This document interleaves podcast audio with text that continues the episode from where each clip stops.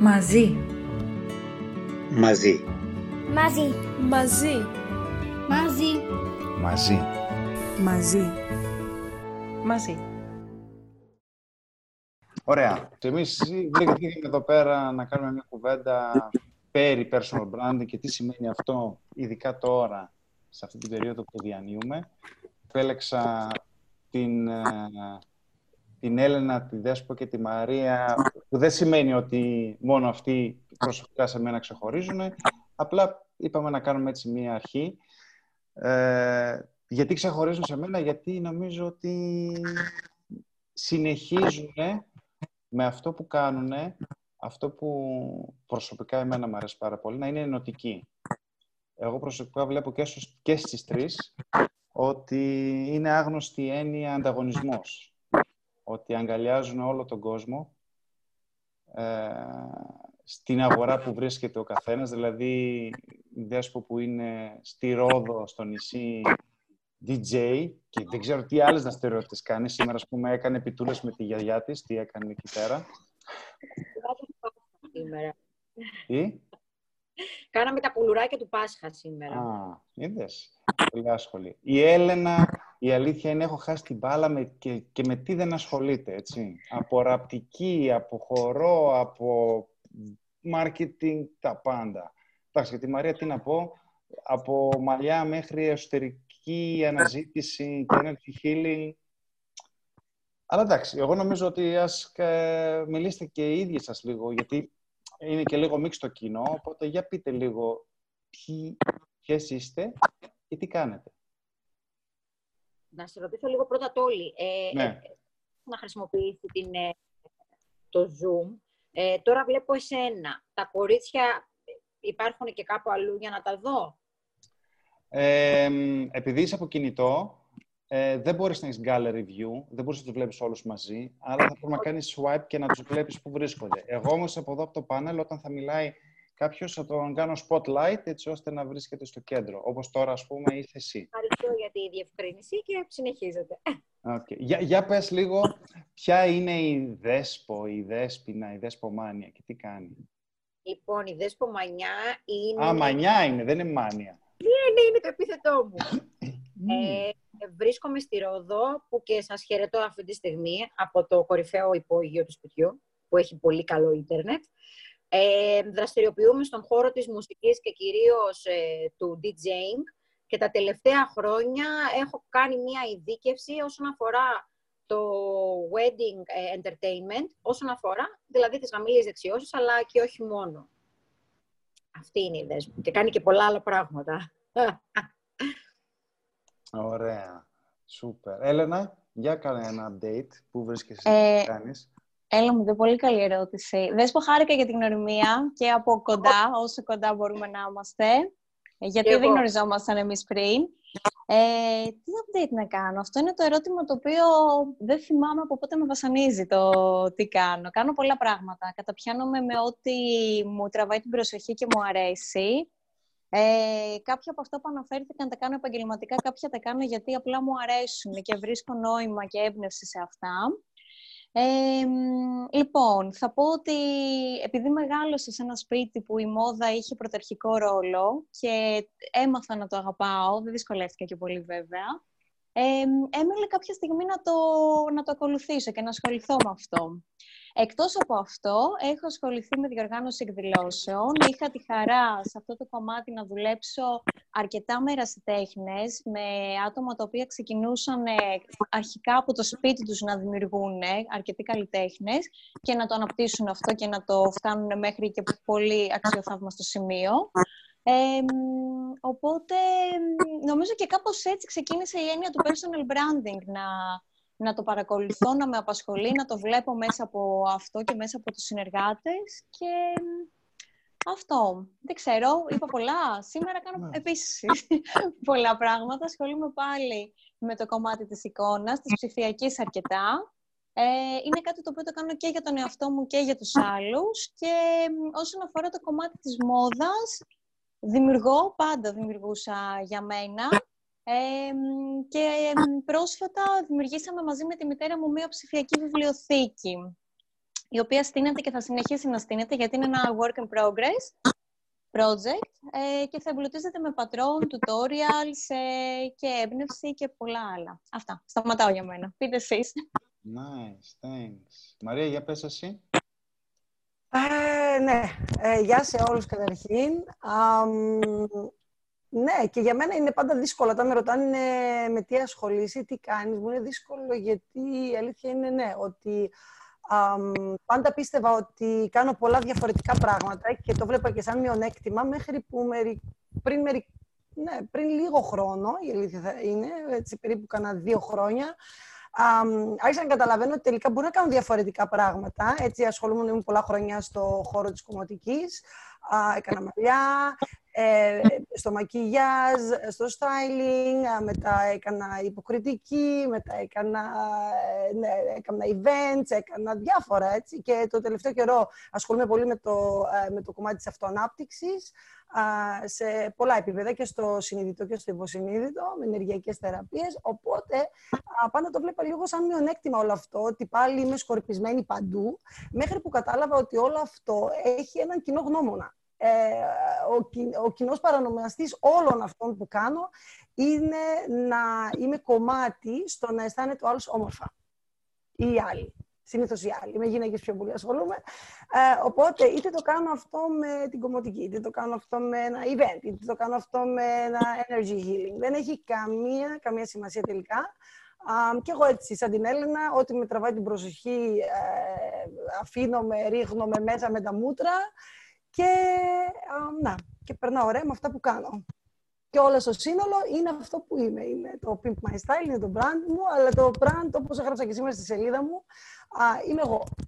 Δεν είναι κάτι ξεχωριστό, δηλαδή δεν είναι το Pimp My Style και Μαρία, είναι ένα και το ίδιο πράγμα. νομίζω ότι εδώ είναι, α, αναφέρατε όλοι και αυτό που βλέπω και εγώ ότι σας ενώνει. Είναι και αυτό που είπες ότι η ομορφιά και νομίζω σε κάποιο από τα πώ το είχα αναφέρει κιόλας, το οποίο είναι λίγο παραξηγημένο όταν κάποιος κάνει απλά αυτό σκοπό να κάνει τον άλλο να νιώθει όμορφα. Και νομίζω το κάνετε αυτό και οι τρεις σας. Και σε αυτό δεν παίζει ρόλο ίσως αν παίζεις μουσική, αν τον ομορφαίνεις εσωτερικά εξωτερικά, είναι ο άλλος νιώθει όμορφα και νομίζω αυτό είναι αυτό, αυτή τη στιγμή που λίγο έχουμε ξεχάσει. Έτσι. Και βλέπω, ας πούμε, και σας παρακολουθώ και online. Και όλοι σας και οι τρεις κάνετε τα lives στο Instagram, η Έλενα, η Δέσπο, η Μαρία και, στο, και εδώ με το μαζί, το οποίο αυτό έχει αυτό σκοπό και ενώνεται τον κόσμο και τον φέρνετε πιο κοντά και, το, και του δίνεται ένα χαμόγελο. Δηλαδή. Αλλά αυτό δεν είναι μόνο τώρα, ήταν πάντα έτσι. Ναι, ισχύει. Ε, εγώ για να πω την αλήθεια, το δικό μου το πάντα έτσι άργησα πολύ να το συνειδητοποιήσω και έπρεπε να το ακούσω πολλές φορές από κάποιον άλλον για να μπω στη διαδικασία να το σκεφτώ και να πω λες, λες να είναι έτσι όντως. Άρα εσύ δεν το βλέπεις αυτό. Δυσκολεύτηκα πολύ, ναι, δεν ξέρω. Ίσως μου ήταν πολύ εύκολο το κομμάτι ότι βλέπω κάτι που νιώθω ότι θα μπορούσε να, να γίνει καλύτερο στην εικόνα κάποιου άλλου και να το πω. Οπότε κάπως δεν το μετρούσα στις δυνάμεις μου. Νόμιζα ότι δεν είναι, δεν είναι κάτι που το βλέπουμε όλοι. Δεν είναι κάτι που... Κάπως έτσι. Αλλά ναι, αυτό. Okay. Τώρα ε, πάει η ερώτηση σε όλες. Ποιος είναι ο ρόλος σας στην καραντίνα τώρα και σε αυτό που διανύουμε; Πώς βλέπετε το ρόλο σας όταν έχουν σταματήσει όλα. Φαντάζομαι και η Δέσπο τώρα που... Προσωπικά, εγώ τουλάχιστον δεν, δεν μπορώ να απασχοληθώ. Δηλαδή, δεν είναι, η δουλειά μου δεν είναι κάτι που μπορεί να γίνει από το σπίτι. Και φαντάζομαι ότι αρκετοί έχετε δει ε, πολλούς συναδέλφους DJs να κάνουν ε, live performance μέσα από διάφορες πλατφόρμες στο ίντερνετ, να παίζουν μουσική για να μπορούν να διασκεδάσουν και τον κόσμο, ε, αλλά και να εμψυχώσουν κάθονται στο σπίτι είναι κάτι το οποίο η αλήθεια είναι ότι εγώ δεν το έχω ξεκινήσει ακόμη, γιατί θεωρώ ότι έχουν και άλλους, υπάρχουν και άλλοι συνάδελφοι που το κάνουν. Ε, παρόλα αυτά προσπαθώ είτε μέσα από την επικοινωνία που έχω ας πούμε, σε καθημερινή βάση, είτε με πελάτες, είτε με συναδέλφους, είτε με απλό κόσμο μέσα από τα stories μου ε, και να διατηρήσω την εικόνα μου ενεργή όσον αφορά το branding μου, Δηλαδή δεν θέλω ξαφνικά επειδή υπάρχει μια καραντίνα τώρα να εξαφανιστώ τελείως, που θα μπορούσα κάλλιστα αν ήθελα να το έκανα.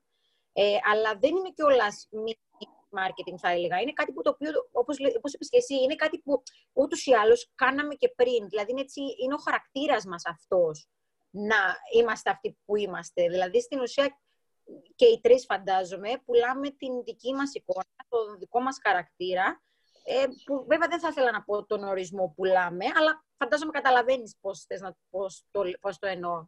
Ε, στην ουσία δείχνουμε αυτό που είμαστε.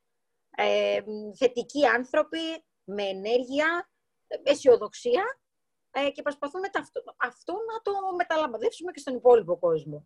Οπότε η, η, η Δέσπο, ε, τώρα η σεζόν που δεν ξέρω αν θα σωθεί ακόμα ή θα υπάρχει. Ποια θα είναι η δέσπο το καλοκαίρι, πες ότι τα πράγματα συνεχίζουν έτσι. Που δεν μπορεί κάποιος να πει, ε, γιατί αναφέρεις κυρίως σε ζευγάρια εξωτερικού, να πούνε I hire you για να παίξει μουσική. Οπότε.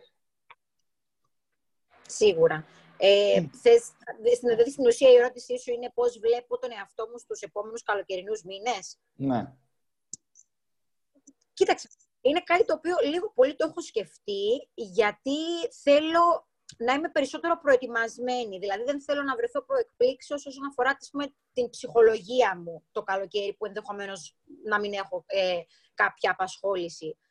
Προφανώς και επειδή είμαι άνθρωπος που δεν φυσικάζεται εύκολα, ε, θα βρω κάποιες λύσεις, ε, είτε να φτιάξω τη δισκοθήκη μου, κάτι που θα μπορούσα να είχα ειδικά να ξεκινήσω, για παράδειγμα τώρα, να ξεκινήσω να κάνω, να κάνω λίγο focus στο site μου, ε, να προετοιμαστώ για την ε, μελλοντική περίοδο που θα μπορούμε να δουλέψουμε. Το μόνο σίγουρο είναι ότι δεν θα επαναπαυτώ. Αυτό είναι το μόνο σίγουρο. Και θα συνεχίσετε να βλέπετε τα live στο Instagram και όλα. Οπότε θα, μας κάνεις, θα συνεχίσεις να μας κάνεις παρέα. Φυσικά. Με, ό,τι και να είναι αυτό. Είτε ας πούμε παίζει μουσική, είτε κάνεις κουλουράκια, είτε κάνεις ό,τι και να είναι αυτό. Οτιδήποτε. Έτσι. Και νομίζω ότι και αυτό έγραψε η Κωνσταντίνα εδώ πέρα. Λέει: Μπορείς να παίξεις μουσική λέει, στην κεντρική πλατεία όπως ο Μποτσέλη στο Μιλάνο. Τώρα νομίζω ότι το Μιλάνο δεν παίζει. Αλλά. Ναι. Εκεί είναι και το θέμα, νομίζω ότι ε, άνθρωποι τέτοιοι, ό,τι και να κάνουν, δηλαδή αν πεις τώρα εσύ, εντάξει, θα πάω να πουλήσω σουβλάκια στην κεντρική πλατεία της Ρόδου, θα έχεις την ίδια ε, αντιμετώπιση ως προς τον πελάτη και ως προς αυτό που κάνεις. Θα το δεις σαν τέχνη. Ναι, σίγουρα, σίγουρα. Οπότε δεν παίζει ρόλο τι κάνεις. Για μένα, ναι, να κάνεις κάτι. Η απραγία είναι από τα χειρότερά μου. Δηλαδή, δεν, δεν μπορώ να φανταστώ τον εαυτό μου να μην κάνει κάτι. Ναι, και εκεί είναι το θέμα που βλέπω τώρα πάρα πολύ μουδιασμένη και νομίζω και αυτό συζητούσαμε πάρα πολύ και με τη Μαρία που έβλεπε, ας πούμε, συναδέλφους στη, στην, στην ε, ε, Γερμανία. Χθες είχε ένα live με το Λονδίνο με έναν συνάδελφό της που είναι κομμωτές και μου έδειχνε την άλλη φορά μία κομμότρια πολύ γνωστή Αμερική που ήταν λέει, που έκλαιγε. Δηλαδή, ναι. για πες. Ας πούμε στο δικό μας τον κλάδο, επειδή οι κομμωτές είναι, η, η τέχνη μας είναι να έχουμε επαφή με τον κόσμο. Δηλαδή, αν δεν είμαστε στο κομμωτήριο, αν δεν είμαστε στο χώρο μας, δεν ξέρουμε τι να κάνουμε. Τώρα, η αλήθεια είναι ότι εγώ τα τελευταία χρόνια είχα έτσι μια πολύ ομαλή ε, έτσι, μετάβαση σε αυτό που κάνω, γιατί εγώ αυτή τη στιγμή α, είμαι μία με δύο φορές, ήμουν μία με δύο φορές την εβδομάδα στο κομμωτήριο. Οπότε ήδη είχα ε, κάνει step back από το κομμωτήριο. Ήδη ήμουν πολλές ώρες στο σπίτι και μπροστά στον υπολογιστή να ετοιμάζω ε, το επόμενο που θα βρίσκομαι, γιατί κάθε μήνα ήμουν στην Ελλάδα ή κάθε δύο μήνες στη Γερμανία στην Ακαδημία. Οπότε, εμένα, εκ των πραγμάτων, η δουλειά μου δεν άλλαξε πολύ. Αλλά ε, αυτό έλεγα χθες και στον συνάδελφό μου, ότι φαντάζομαι ότι για κάποιον επαγγελματία, ο οποίος είναι μαθημένος, να, πηγα... να σηκώνεται το πρωί α, και να πηγαίνει και να έχει ένα πολύ πολύ συγκεκριμένο ωράριο, το να πρέπει απότομα να μείνει σπίτι, καταρχήν δεν ξέρει από πού να ξεκινήσει, τι να πρωτοπιάσει οπότε, ο δικός μου κλάδος είναι πολύ μουδιασμένος. Ε, είδα, ε, παρατήρησα αρκετά το πώς αρχίζουν να κινούνται. Όλοι έχουν ξεκινήσει να κάνουν tutorials, που είναι μια χαρά, είναι, είναι ok. Οι συνεντεύξεις είναι αρχίζουν να ανακαλύπτουν αυτό το εργαλείο, ε, σαν να είναι καινούριο έδαφος. Και είναι πολύ όμορφο αυτό ότι το κάνουν, ότι μοιράζονται πλέον πράγματα, γιατί πριν δεν είχαν το χρόνο. Αν είσαι 8 με 10-12 ώρες στο κομμωτήριο, μετά δεν έχεις ε, ώρα. Συνήθως και τα accounts τους, οι πιο πολλοί τα κάνανε άλλοι. Δεν τα κάναν καν οι ίδιοι. Ξέρετε, εκείνο όμως και, και ερώτηση τώρα ε, σε ε, επαγγέλματα όπως είναι ένας DJ, που, δεν, που έχει να κάνει με τον κόσμο, όπως είναι ένας κομμωτής, όπως έχει κάνει με τον κόσμο. Πώς, γιατί έχω μιλήσει και με διαφόρους οι οποίοι τώρα είναι απλά και λένε παρατηρώ, γιατί δεν ξέρω τι θα γίνει. αυτό όμως, εγώ νομίζω σε τραβάει κάτω. Το να είσαι απλά σε, σε mode, βλέπω τι θα γίνει και δεν είσαι. Δεν ξέρω, η καλή λέξη δεν είναι επίθεση, αλλά το να ακόμα και σε αυτή τη φάση να βρεις κάτι να κάνεις, να ασχοληθείς, να συζητήσεις, ε, τι απλά να κάνεις. Όλοι, εγώ πιστεύω, απλά είναι πολύ σημαντικό ποια είναι η πρόθεσή σου. Δηλαδή, είναι η πρόθεσή σου όχι αμάν, μην τυχόν και με ξεχάσουν και αρχίζω και βομβαρδίζω τον κόσμο με ό,τι να είναι, έτσι. Είτε είναι αυτό tutorial, είτε είναι, ε, ξέρω εγώ, συνέντευξη, είτε είναι προσφορές. Δηλαδή, πάρα πολύ στη Γερμανία αρχίσανε κομμωτήρια, με το που έγινε το shutdown, άρχισαν να στέλνουν δωροεπιταγές, να, να διαφημίζουν δωροεπιταγές, ότι αγόρασε τώρα τη δωροεπιταγή σου για το όταν θα ανοίξει το κομμωτήριο, έτσι δεν κρίνω τίποτα και ούτε κατακρίνω. Φαντάζομαι ότι ο κάθε ένας όταν το κάνει απλά πιστεύει ότι εκείνη τη στιγμή κάνει το σωστό. Απλά εγώ πιστεύω ότι ο κόσμος πλέον και ειδικά μέσα από το ίντερνετ καταλαβαίνει, το νιώθει αν η πρόθεσή σου είναι γιατί νοιάζεσαι ή αν η πρόθεσή σου είναι ο πανικός, ο φόβος ή τέλος πάντων κάποια άλλη έτσι, πρόθεση και δεν είναι, ή δεν είναι αγνή η πρόθεση. Έτσι αν η πρόθεση είναι το ότι εγώ ξέρεις τι, τώρα αυτή τη στιγμή η κατάσταση είναι για όλους και εγώ απλά νοιάζομαι και αυτό που είμαι συνεχίζω να το κάνω με όποιον τρόπο και να είναι, όπως είπε και η Δέσποινα, είτε κάνω κουλουράκια, είτε κάνω γυμναστική, είτε μαγειρεύω, είτε είμαι στη φύση, είτε παίζω μουσική, είναι ένα και το ίδιο. Είμαι πάλι Δέσποινα. Δεν αλλάζει κάτι.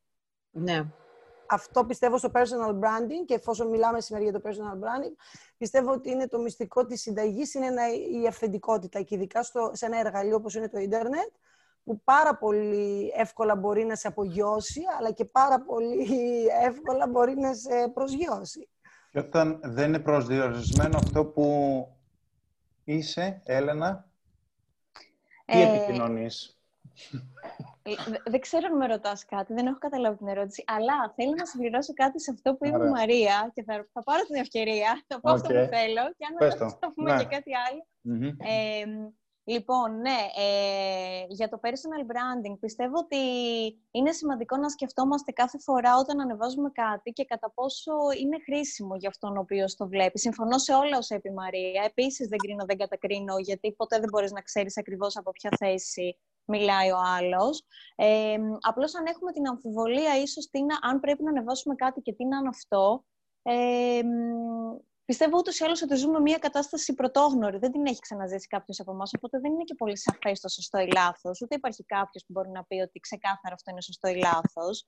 Ε, αλλά μια καλή ερώτηση τουλάχιστον που εμένα με βοηθάει είναι να σκεφτώ και αν είναι χρήσιμο. Ε, αυτό. Και κάτι άλλο θέλω να πω και το ξέχασα. Α, για την παρατήρηση και το να αναλάβουμε δράση. Ότι ακριβώς επειδή και εγώ πιστεύω ότι είναι πολύ σημαντικό, ε, ε, πολύ μεγάλο πλεονέκτημα ειλικρίνεια, να μπορείς κιόλας να είσαι ειλικρινής, καμιά φορά μπορεί να θέλουμε να, να παρατηρήσουμε.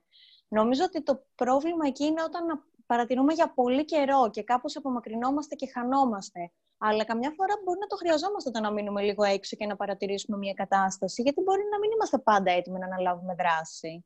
Αυτό. Ναι, συμφωνώ σε αυτό. Ότι... Ναι, θε... Ε, όχι με το σόν και καλά ε, να βγω εκεί πέρα και να... Δηλαδή, αυτό νομίζω ότι ε, κάτι, μια ιστορία που μου άρεσε πάρα πολύ, που το είχε πει ο δικός μου δάσκαλος ο Σεφ Γκόδιν και ο Κωνσταντίνος το ξέρει και το λέω σε κάθε κόρς που κάνω γιατί με, μου είχε κάνει πολύ κλικ. Που λέω ότι ε, κάποιοι θα έχουν βαρεθεί να την ακούνε αυτή την ιστορία με τους ε, σερβιτόρους στη φυλακή. Όπου λέει ότι είναι τρεις σερβιτόροι στη φυλακή και ο καθένας λέει έχει το ίδιο τίτλο, έχει, παίρνει το ίδιο ένσημα και τον ίδιο μισθό. Και οι δύο πιάνουν την ίδια ώρα δουλειά, αλλά βλέπουν αυτό που κάνουν διαφορετικά. Λέει ο πρώτος το βλέπει σαν 8 ώρο και χτυπάει κάρτα και πάει και πέρα και τους πετάει το φαγητό στο τραπέζι. Ο δεύτερος λέει την έχει δει λίγο διαφορετικά και σκέφτεται εγώ αυτούς τους ανθρώπους, αφού βρίσκομαι εδώ, τους δώσω πέντε λεπτά ανθρωπιάς μέσα σε ένα απάνθρωπο περιβάλλον. Οπότε έχει και μια διαφορετική στάση. Και ο τρίτος λέει, εγώ θέλω να τους εμπνεύσω και να τους θυμίσω πώς είναι να είσαι στο σπίτι σου. Έτσι ώστε αυτοί, μέσα από αυτή τη διαδικασία, να προσπαθήσουν ακόμα περισσότερο να βγουν και να ενταχθούν ξανά στην κοινωνία και να γυρίσουν σπίτι. Και οι τρεις είναι σερβιτόροι. Και οι τρεις mm παίρνουν τον ίδιο μισθό. Και οι τρεις έχουν το ίδιο κάδ, το ίδιο, ξέρω εγώ, τα ίδια ένσημα. Αλλά εκεί είναι που λέω εγώ το personal branding, είναι το πώς βλέπεις αυτό που κάνεις. Δηλαδή, ο ένας δίνει και αυτό που βλέπω εσά ότι με όποιον τρόπο και να το κάνετε, χαρίζετε χαμόγελα, μοιράζετε φως. Ό,τι και να είναι αυτό. Και αν αυτό, και έτσι βλέπω εγώ ότι κάποιος έχει μια καριέρα, δεν είναι αν πει είμαι κομμότρια DJ, ε, ε, fashion ε, stylist, οτιδήποτε. Έλα, έλα, άμα το βρεις, θα σε παραδεχτώ. Ναι. Αυτό το δεύτερο συνθετικό. Οπότε, νομίζω ότι οι τίτλοι είναι δευτερεύον. Είναι το όνομα. Που άλλος, ας πούμε, σκέφτεται ένα όνομα και λέει έχει ευχάριστα συναισθήματα, λάμπει όταν το σκέφτεται. Και εκεί είναι. Μετά δεν παίζει ρόλο τι κάνεις. Είναι το ότι βλέπεις τον εαυτό σου τι, τι προσφέρεις, πώς συνεισφέρεις σε κάτι ασχέτως με ποιον τρόπο. Ο τρόπος δεν παίζει κανένα ρόλο, νομίζω. Και αυτό είναι μετά και το τι επικοινωνείς. Γι' αυτό και λέω, ας πούμε, ότι ε, παρακολουθείς, ας πούμε, μία δέσπο η οποία η κύρια δραστηριότητα της είναι να παίζει μουσική και μετά ξαφνικά τη βλέπεις, ας πούμε, να έχει το ίδιο attitude και την ίδια ενέργεια το να κάνει κουλουράκια. Και λες, αυτό είναι. Δεν παίζει ρόλο τι κάνει. Γιατί είναι, ακολουθώ την δέσπο, όχι έναν DJ ακολουθώ τη Μαρία όχι επειδή θα μου δώσει tips πώς να κούρευτώ ή πώς, πώς θα κάνω ε, ε, ακολουθώ την Έλενα όχι επειδή ε, θα χορέψει και θα μου δώσει tips. Εγώ, ας πούμε, δεν έχω σχέση με τη ραπτική. Αλλά όταν βγαίνει, ας πούμε, η Έλενα live με τη μητέρα της, το παρακολουθώ γιατί ακριβώς μου βάζουν, χαμογελάω. Μεταδίδεται αυτό. Αυτό και αν είναι ιός και όχι ο κορονοϊός. Από τη μεριά πάντως ε, πιστεύω, ναι, ότι δεν έχει σημασία τι κάνεις για αυτό που σε παρακολουθεί. Αλλά μιλώντας για μένα, έχει πάρα πολύ μεγάλη σημασία τι κάνω, γιατί σε όλη μου τη ζωή παρατηρώ ότι όταν κάνω αυτό που θέλω και αυτό το οποίο με τραβάει, πραγματικά το κάνω 100% και νομίζω ότι είμαι και καλύτερη σε σχέση με κάτι το οποίο δεν μου πολύ αρέσει, δεν το πολύ πιστεύω. Οπότε αυτό είναι κλεισέ, αλλά είναι αλήθεια. Έχει πολύ μεγάλη σημασία να κάνεις κάτι το οποίο νιώθεις ότι ανυπομονείς. Θέλεις να ξυπνήσεις το πρωί και να καταπιαστείς με αυτό. Να βρίσκει ένα φίλο σου και θέλεις να του πεις: Άκου τι έκανα σήμερα, άκου τι έκανα χθες, τι κατάφερα να.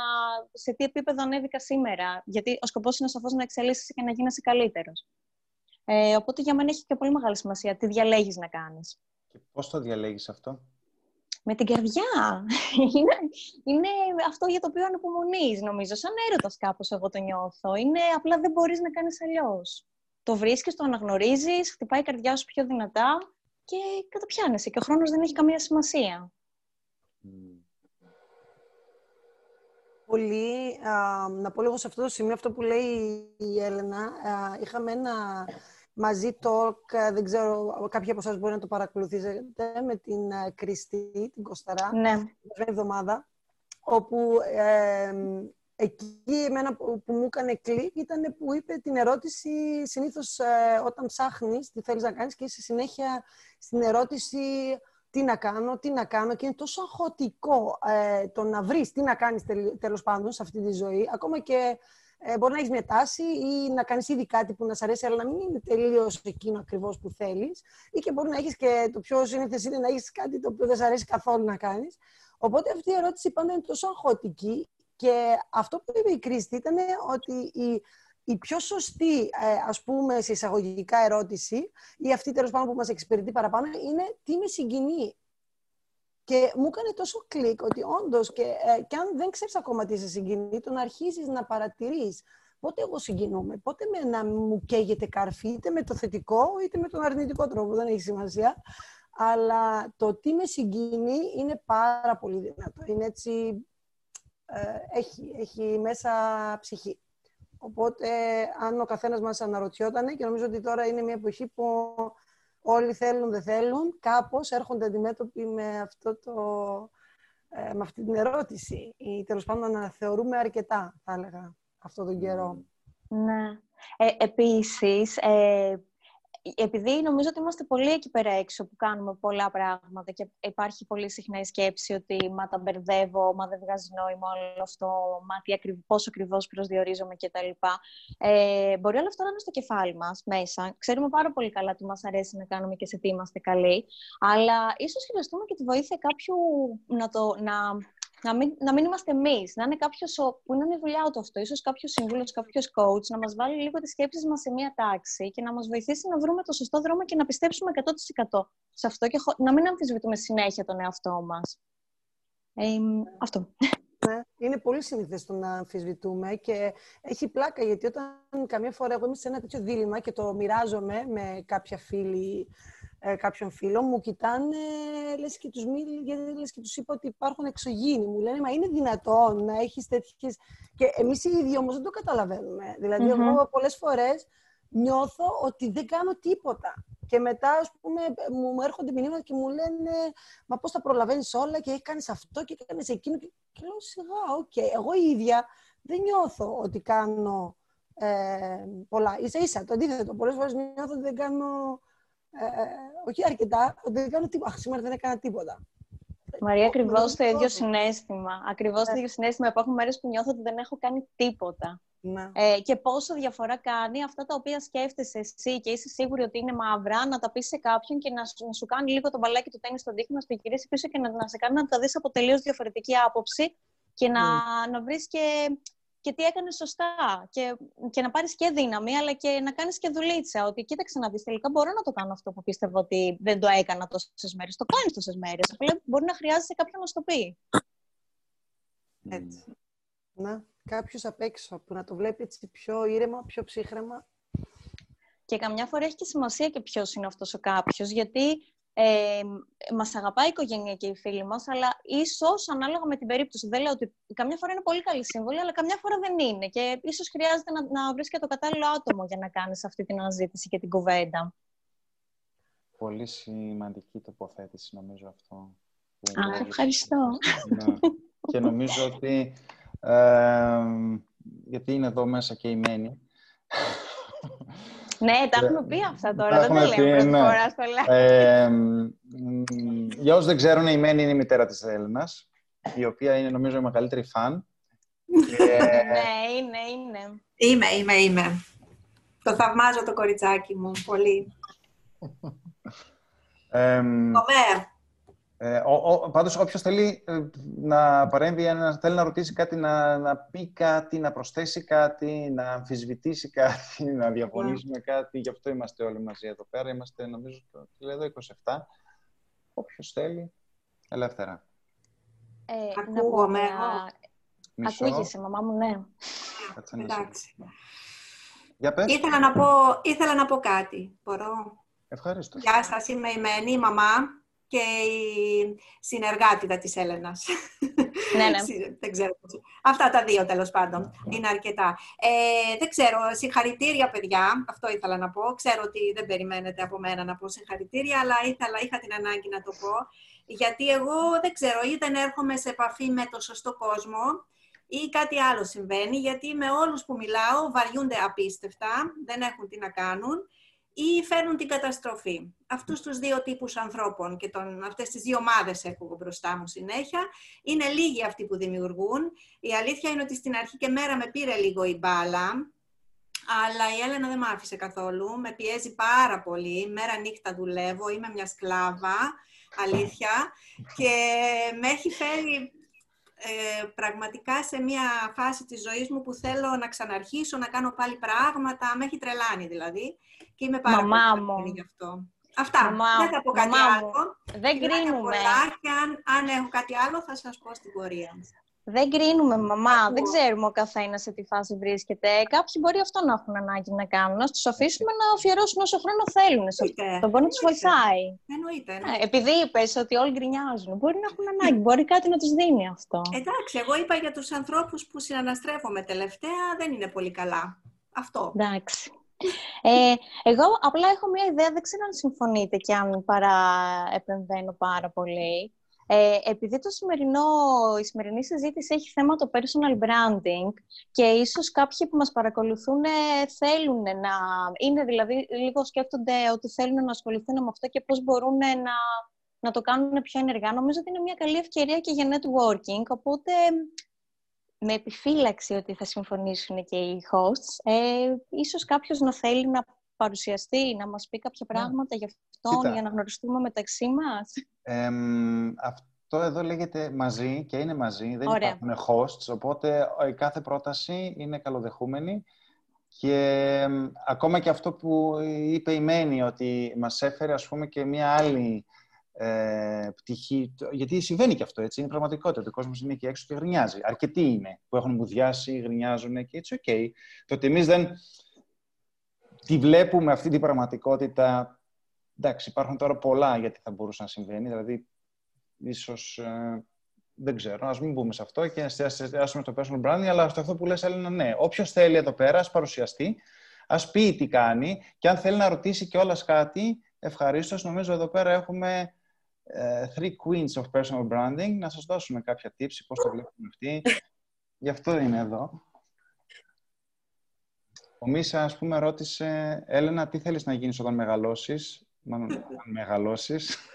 Καταρχάς, να ξεκαθαρίσουμε κάτι. Δεν θα μεγαλώσω ποτέ με την ε, συμβατική έννοια που υπάρχει εκεί πέρα έξω ή είμαι ήδη μεγάλη. Δεν ξέρω, διαλέξτε ποια από τις δύο τοποθετήσεις θέλετε, ε, γιατί ισχύουν και οι δύο. Ε, δεν ξέρω τι θέλω να γίνω όταν μεγαλώσω. Μια καλύτερη εκδοχή του εαυτού μου. Να έχω περισσότερη ενέργεια, να έχω κάνει περισσότερα χρήσιμα πράγματα, να έχω βοηθήσει ουσιαστικά. Ε, αυτό. Για πείτε. Θέλει κάποιος να πει κάτι. Ε, Μπορώ να μιλήσω, ακούγομαι; Ναι, βεβαίως. Ε, καλησπέρα ε, σε όλους. Καλησπέρα Τόλ και Μαρία. Ευχαριστούμε για το σημερινό. Ε, oh, πρώτη φορά μπαίνω σε κάτι τέτοιο. Ακούγομαι; Γεια σου, ναι, γεια σου Χριστιανά. Ε, ήθελα ε, βασικά να πω ποια είμαι. Είμαι Χριστιανά. Ε, γνωρίζω το και τη Μαρία πάρα πολλά χρόνια. Το ένα παιδάκι ε, και χαίρομαι πολύ που είμαι ανάμεσά σας εγώ γενικά μπορώ να ταυτιστώ με τα κορίτσια πριν, εννοώντας ότι ε, καταπιάνομαι με πολλά πράγματα και είναι πολλές φορές που νιώθω ότι αυτό κάπως με... Ε, το, το, νιώθω λίγο σαν μειονέκτημα, ε, γιατί ακριβώς επειδή το βλέπω λίγο σαν διασκορπισμό και όχι τόσο ως ε, ε, focus σε κάτι συγκεκριμένο. Ε, Παρ' όλα αυτά, επειδή ενθουσιάζομαι πολύ, ε, καταπιάνομαι με πολλά διαφορετικά. Ε, πρώτα απ' όλα έχω τελειώσει το παιδαγωγικό. Τώρα κάνω πρόγραμμα σπουδών για τον εναλλακτικό τουρισμό και δουλεύω ως γραφίστρια freelancer.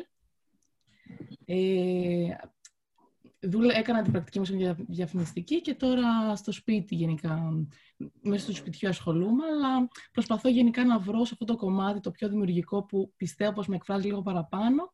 Ε, το κατάλληλο τομέα που θα ήθελα, ε, προσπαθώ να το εξειδικεύσω όσο μπορώ. Ε, γενικά ο προβληματισμός μου και αυτό που θέλω να ρωτήσω είναι ε, πόσο, πόσο αξιόπιστο είναι όταν κάποιος, ε, πόσο αξιόπιστο είναι ένα personal branding όταν κάποιος ασχολείται με πολλά διαφορετικά πράγματα. Εννοώντας ότι, ναι, σίγουρα θα θα με ακολουθήσει κάποιος γιατί είμαι χριστιανά και όχι επειδή είμαι γραφίστρια. Απλά όταν κάποιος ξέρει ότι κάνω τόσο πολλά πράγματα, πώς θα ξέρει ότι εγώ θα είμαι μια σωστή ε, επαγγελματία στο καθένα ξεχωριστά; Εκεί είναι λίγο ο προβληματισμός μου. Αυτό ήθελα να ρωτήσω. Τέλεια. Να απαντήσω ένα πολύ γρήγορο εγώ και μετά, αν θέλουν και τα κορίτσια. Ε, γιατί ακριβώς αυτό ήταν πάντα.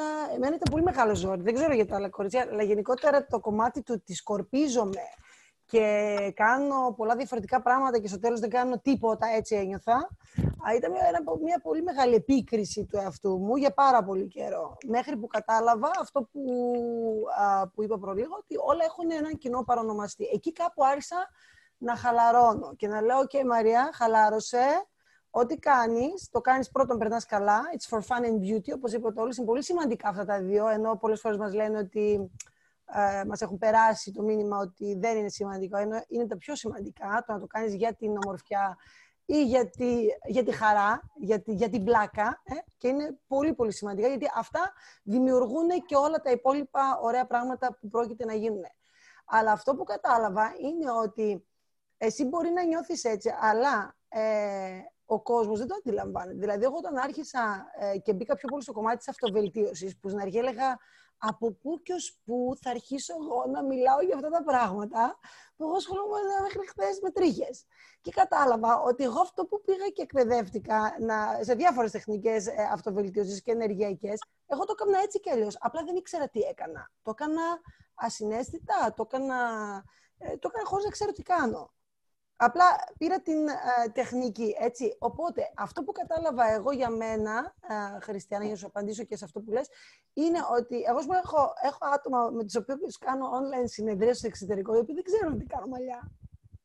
Όχι επειδή τους το κρύψα, απλά επειδή πολύ απλά δεν τους ενδιαφέρει αυτό το κομμάτι, οπότε έχουμε μια άλλη ε, επαφή. Έχω ανθρώπους με τους, τους οποίους τους κουρεύω χρόνια που δεν ξέρουν ότι κάνω ενεργειακές θεραπείες ή ότι κάνω workshops ε, που έχουν σχέση με την αυτοβελτίωση.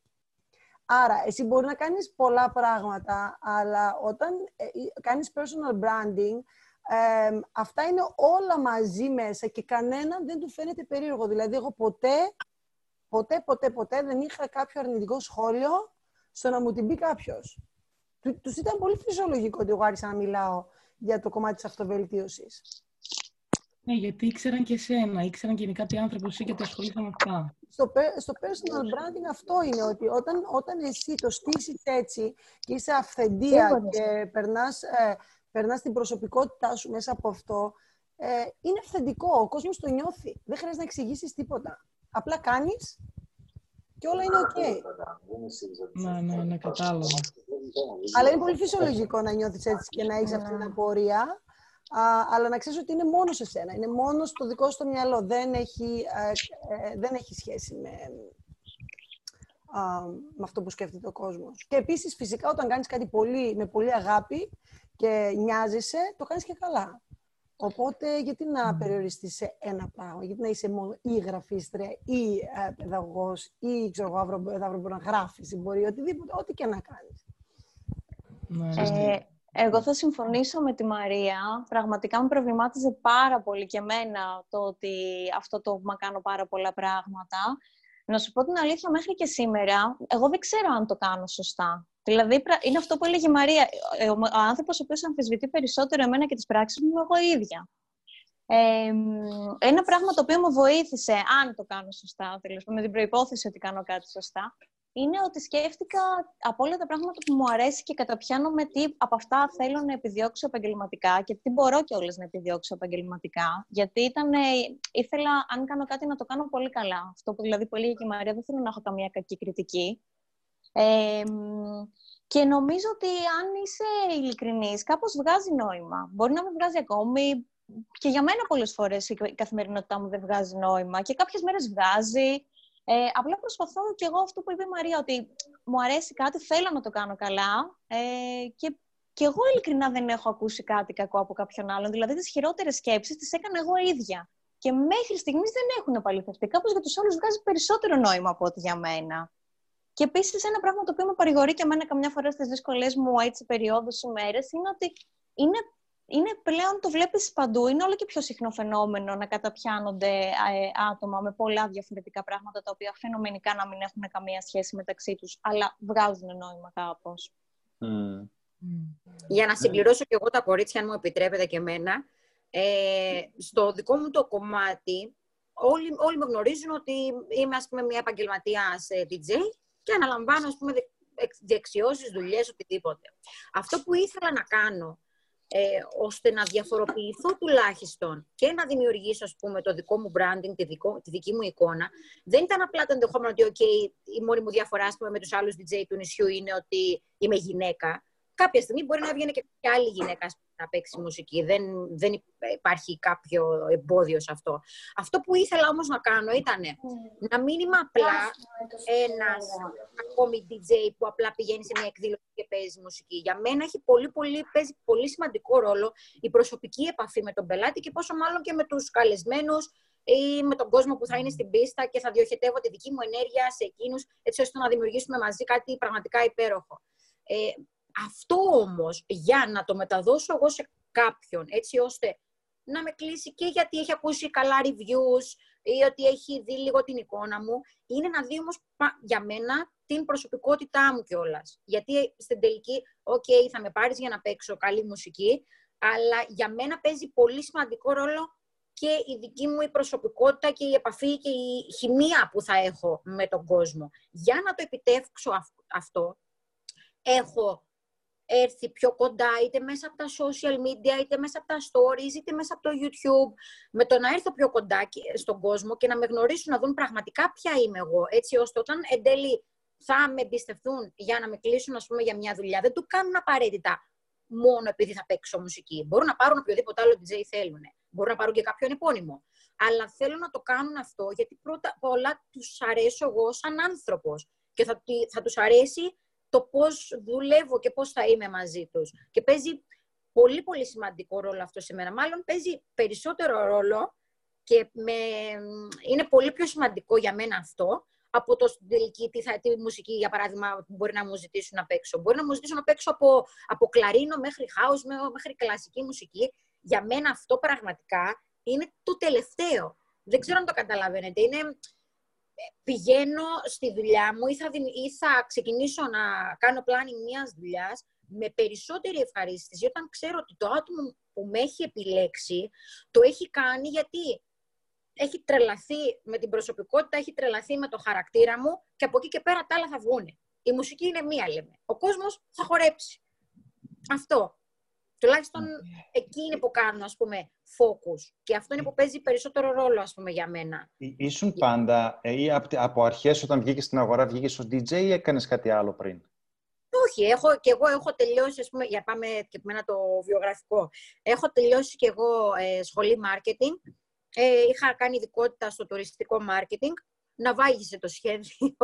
ασχολήθηκα, ασχολήθηκα για κάποιο διάστημα, φυσικά. Αλλά εν τέλει μετά με κέρδισε το ραδιόφωνο. Ε, από το ραδιόφωνο ξαφνικά βρέθηκα να παίζω μουσική. Ε, αλλά καθότι περνάνε και τα χρόνια, έπρεπε να σκεφτώ ένα plan B, μία εξέλιξη, γιατί δεν μ' άρεσε και εμένα να μένω στάσιμη σε αυτό. Ε, οπότε ξεκίνησα να σκέφτομαι ιδέες. Η ιδέα η δική μου ήταν το δικό μου brand ήταν το να μπορέσω να σταθώ στα πόδια μου και ε, να κάνω αυτό που μου αρέσει, σίγουρα, να παίζω μουσική και να βλέπω κόσμο να διασκεδάζει με αυτό που κάνω, ε, αλλά πρώτα απ' όλα να βγάζω τον χαρακτήρα μου μέσα από, από αυτό. Δηλαδή, ναι, μεν το marketing με έχει βοηθήσει σίγουρα, φαντάζομαι, στο πώς να ε, στήσω την δική μου εικόνα, αλλά όπως προείπαν και τα κορίτσια, η ειλικρίνεια και η αυθεντικότητα του χαρακτήρα πραγματικά είναι αυτό που θεωρώ ότι έχει βοηθήσει και έχω πάει, ας πούμε, σε όποιο επίπεδο έχω πάει.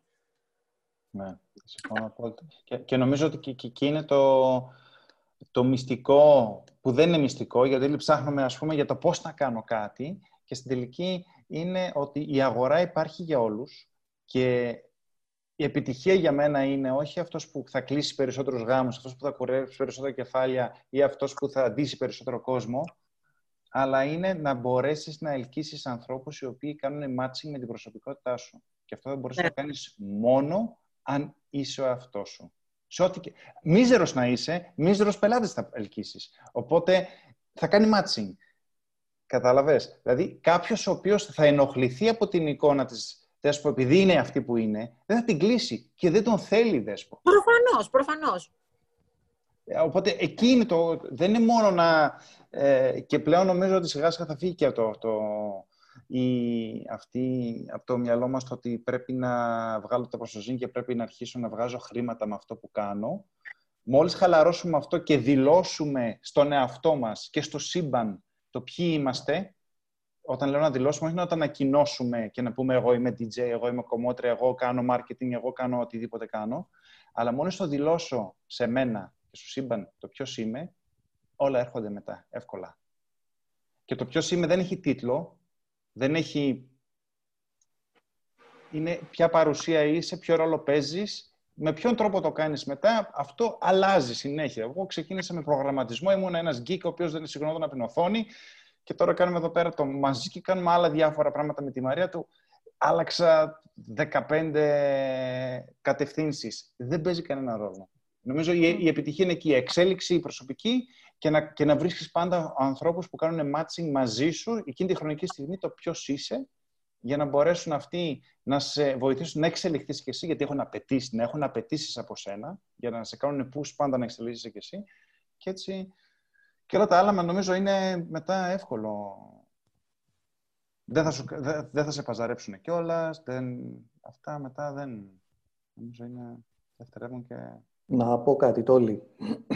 ναι, μεσό να σε βρω για να σε βγάλω μπροστά. κρύψε με, κρύψε με.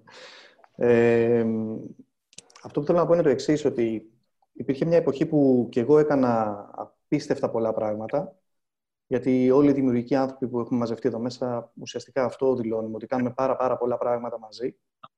Και ε, έτυχε και βρήκα κάποιο μέντορα, ο οποίος μου εξήγησε ένα πολύ απλό πράγμα, ότι όλα αυτά που έχουμε σαν γνώσεις δεν είναι τίποτα άλλο εκτός από εργαλεία. Ουσιαστικά, ο εαυτός μας είναι αυτός που βγαίνει προς τα έξω μέσα από όλα αυτά τα εργαλεία. Να πω ένα δεύτερο που λέει ο κοινός μας ο μέντορας που μοιραζόμαστε, εμείς οι δύο και μερικά εκατομμύρια ακόμη, ε, που λέει ότι πλέον στην εποχή μας δεν έχεις μία δουλειά, αλλά έχεις μια πλατφόρμα στην οποία μοιράζεσαι πράγματα. Δεν είναι μία δουλειά. Έχεις μια πλατφόρμα πραγμάτων. Και όλες οι περσόνες που βρίσκονται μέσα σου, αυτή τη στιγμή μπορούν να βγουν προς τα έξω με διάφορα avatars, τα οποία εκφράζονται μέσα από το Instagram, μέσα από το YouTube ή μέσα από οτιδήποτε άλλο. Δηλαδή, χτίζουμε αβαταρικές περσόνες προς το, μέσα από τα digital, ε, τα social media τα οποία μπορούμε ή μέσα από τα landing pages που φτιάχνουμε και μπορούμε να δείχνουμε με αυτόν τον τρόπο εκφράσεις του εαυτού μας. Αλλά εμείς ο ίδιος είμαστε. Όσες από αυτές τις περσόνες είναι αυθεντικές και δεν γίνονται για αυτό το λόγο που είπες για το χρήμα, θα προχωρήσουν. Γιατί όταν κάνεις κάτι για το χρήμα μόνο και μόνο, δεν μπορείς να το κάνεις, είναι βαρύ. Θα ξυπνας κάθε φορά να το κάνεις πιο βαριά. Αυτές που θα διαρκήσουν και θα μείνουν στο χρόνο, είναι αυτές οι οποίες ε, κοιμάσαι και ξυπνάς με αυτό και θες να το κάνεις. Έτσι. Οπότε δεν έχει σημασία πώς θα σε χαρακτηρίσει ο άλλος ε, δεν πρέπει να σκέφτεσαι αυτό. Αυτό που σε ενδιαφέρει πρέπει να είναι ότι ένας είναι ο στόχος σου. Να κάνεις τον άλλον χαρούμενο.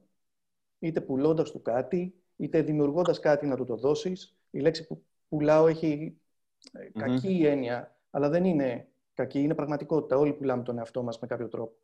Ε, το θέμα λοιπόν αυτό είσαι. Είσαι ένας άνθρωπος που προσπαθεί να κάνει κάποιον άλλον με την υπηρεσία σου, τα προϊόντα σου ή οτιδήποτε άλλο ευτυχισμένο. Ο τρόπος δεν μας ενδιαφέρει. Οπότε είναι απλά εργαλεία τα οποία χρησιμοποιείς. Να πω μόνο το εξής. Ένα personal brand το οποίο πριν από ένα χρόνο ε, δημιούργησα ήταν από μια κοπέλα που μπορεί να την ξέρετε γιατί είναι αρκετά γνωστή στο, στο χώρο τώρα. Ε, λέγεται Walking Closet. Δεν ξέρω αν σας λέει κάτι. Ναι, εμένα μου λέει. Τέλεια. Η Walking Closet λοιπόν είναι η φίλη μου η Μαριλένα Πατέρα, η οποία ήρθε και με βρήκε και μου είπε ότι θέλω να κάνω κάτι το οποίο δεν το έχει κάνει κανείς και δεν ξέρω πώς θα το κάνω και δεν ξέρω πώς να το χαρακτηρίσω κτλ. Και, και μαζί δουλέψαμε και φτιάξαμε το walking closet. Όταν χτίζαμε όμως το walking closet, η Μαριλένα δεν ήξερε τι είναι αυτό. Η Μαριλένα απλά ήταν ένας merchandiser πάνω στην, ε, ε, στην Ατρατίβο και είχε αναλάβει και την ίσο πλατφόρμα. Όταν όμως σκάψαμε μέσα βαθιά στο μυαλό της, κάναμε deep dive και βρήκαμε ακριβώς τι θέλει να κάνει, κατάλαβε ότι αυτό που κάνει είναι να είναι ένας coach και να χαρίζει χαρά και ευτυχία στον άλλον, απλά το μέσο που χρησιμοποιεί είναι η ντουλάπα. Έτσι βγήκε και το σλόγκαν που έχουμε φτιάξει στο site, το οποίο λέει «Everything it starts from your closet». Και δεν το ήξερε, αλλά για ποιο λόγο όμως η Μαριλένα πέτυχε. Γιατί το υπηρέτησε σωστά, γιατί το κατάλαβε και το έκανε δικό της.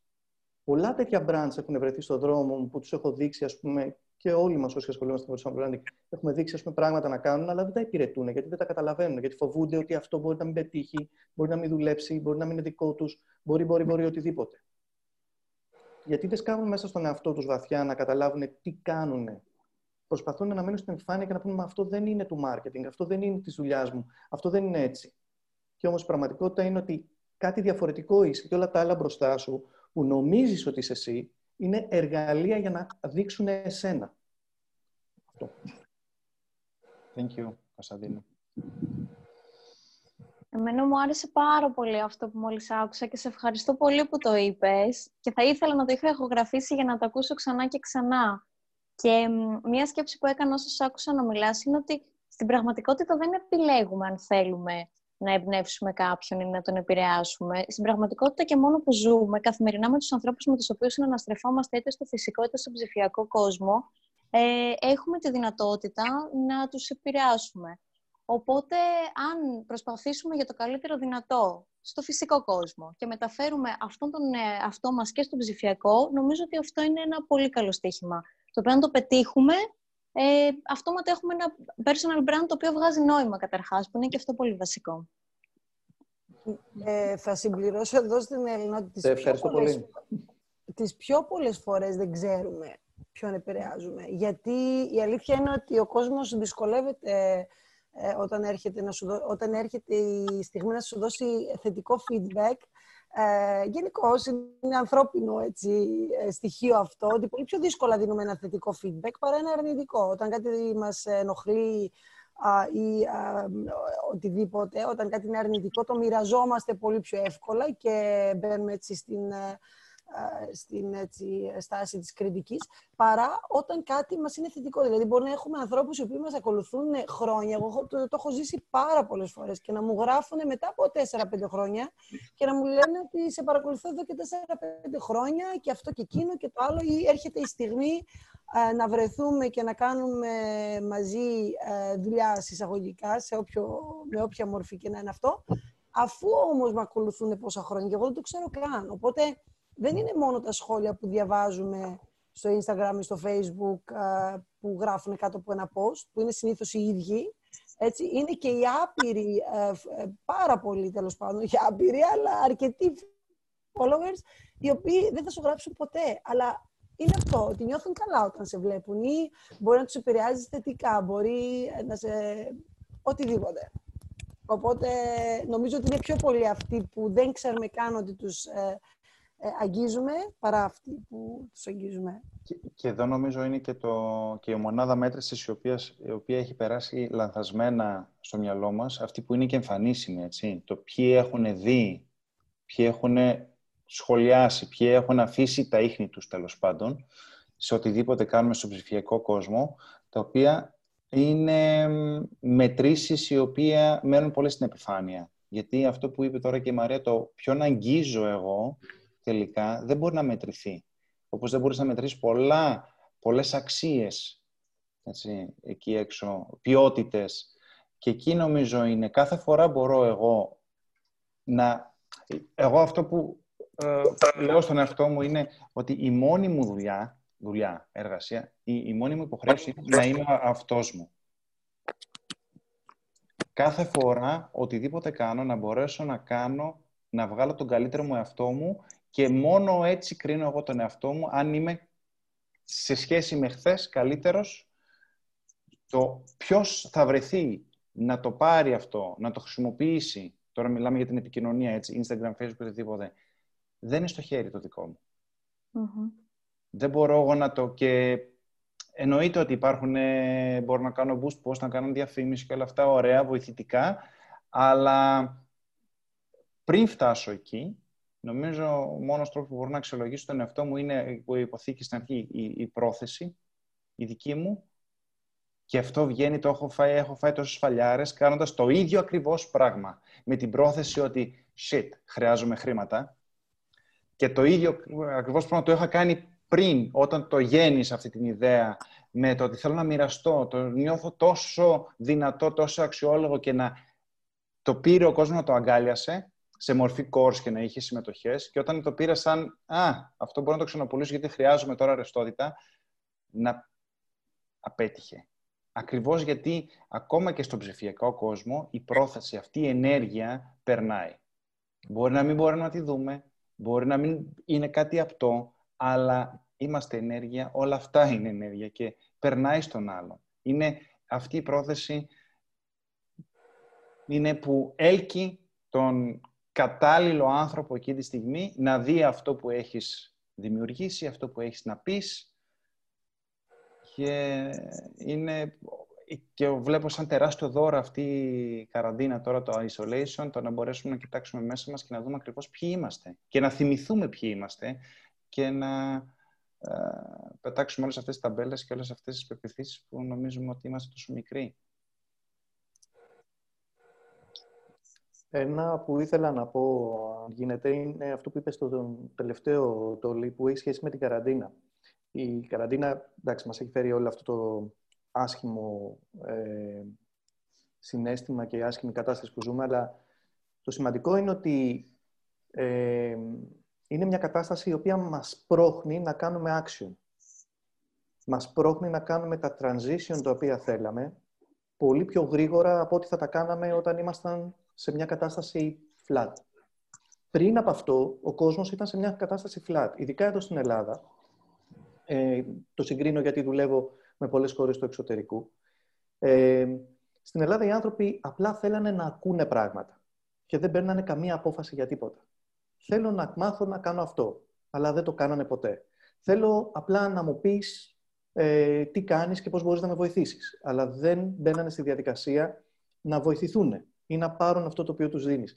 Είτε ήταν δωρεάν, είτε ήταν... Ε, δεν έχει σημασία. Δηλαδή το χρηματικό δεν παίζει κανένα ρόλο εδώ πέρα. Παίρνει ότι decision makers δεν ήταν.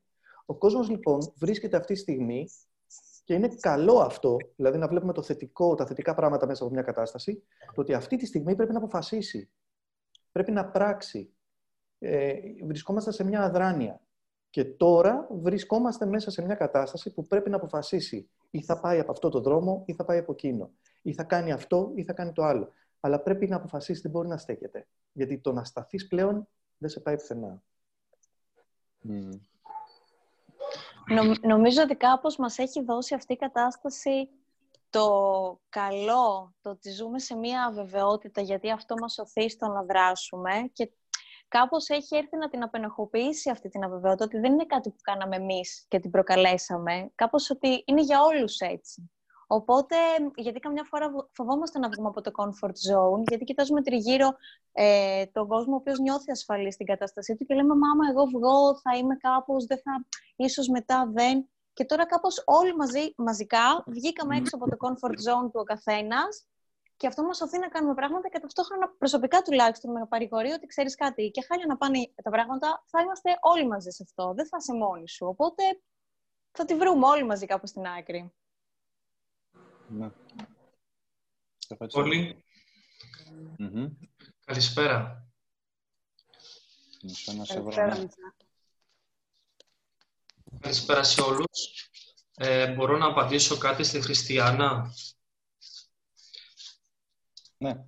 Ε, Χριστιανά, αυτό που οι περισσότεροι που είμαστε εδώ έχουμε κάνει πάρα πολλά πράγματα και Μπορεί κάποια στιγμή να νιώθεις μπερδεμένη, δεν ξέρεις πού ακριβώς σε πάει, αλλά εμπιστεύσου τη διαδικασία και πάνω στα skills τα οποία χτίζεις τώρα και δουλεύεις, δηλαδή τα γραφιστικά και ό,τι άλλο έχεις πει ότι κάνεις, για να έχεις μια εικόνα στο μυαλό σου, ε, κοίταξε τον εαυτό σου ή τις δεξιότητες, τις δεξιότητες σαν ένα τάφ.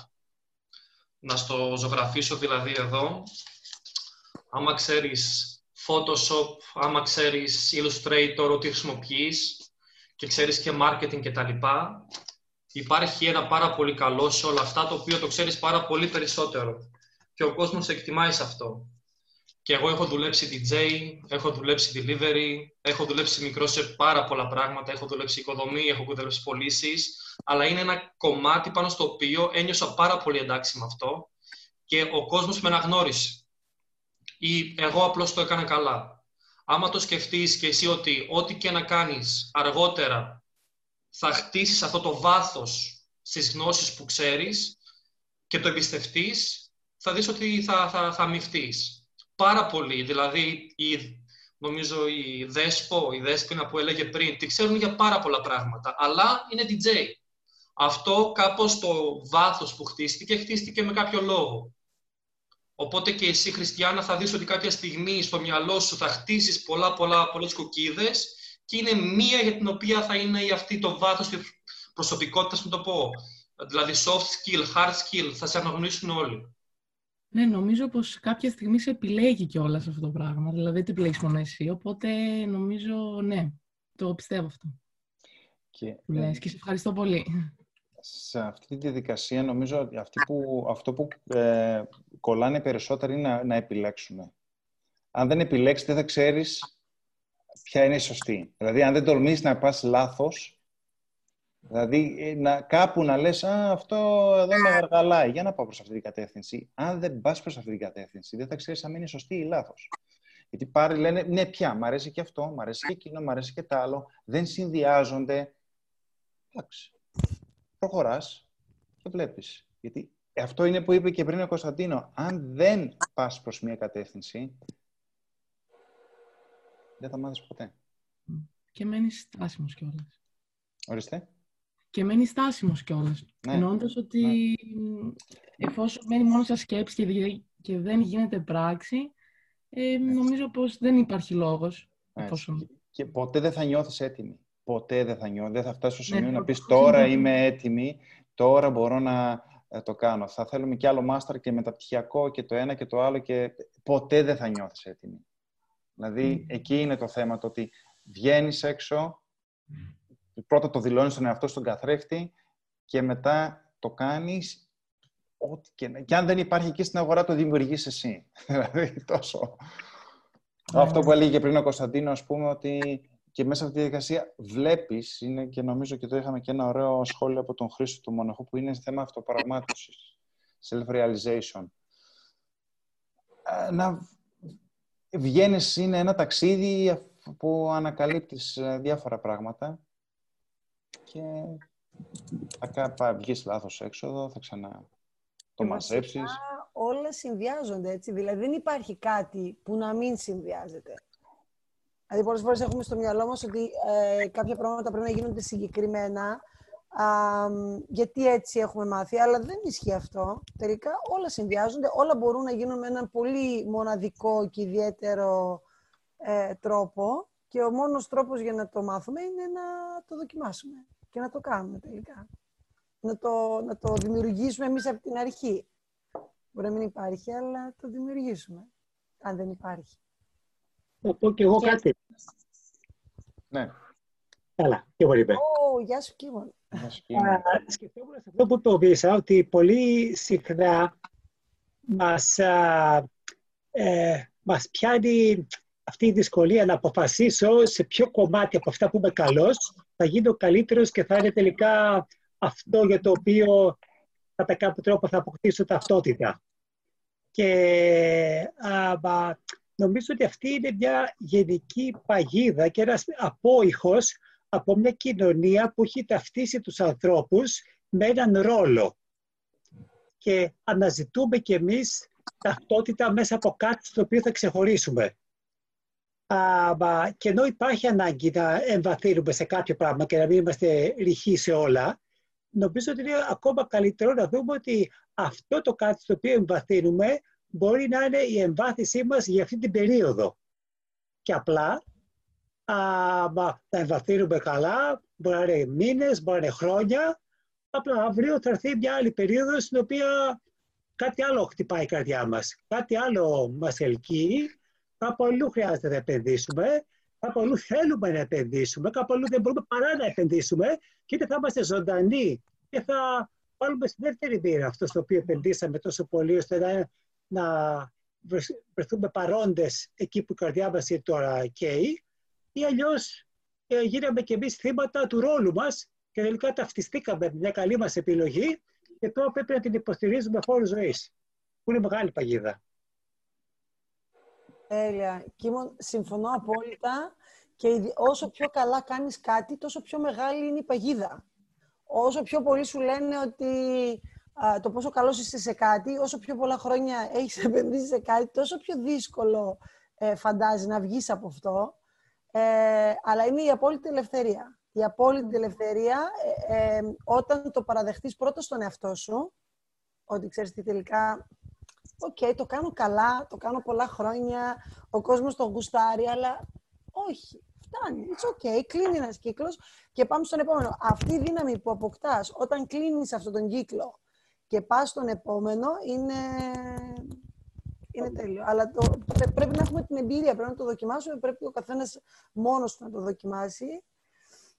Αλλά είναι παγίδα, όπως είπε ο Κίμο, ναι, πολύ σωστά. Εδώ μου ήρθε να αναφέρω το αναπόφευκτο κόστος. Το γνωστό το μάθημα που κάνουμε, το ignore sunk cost.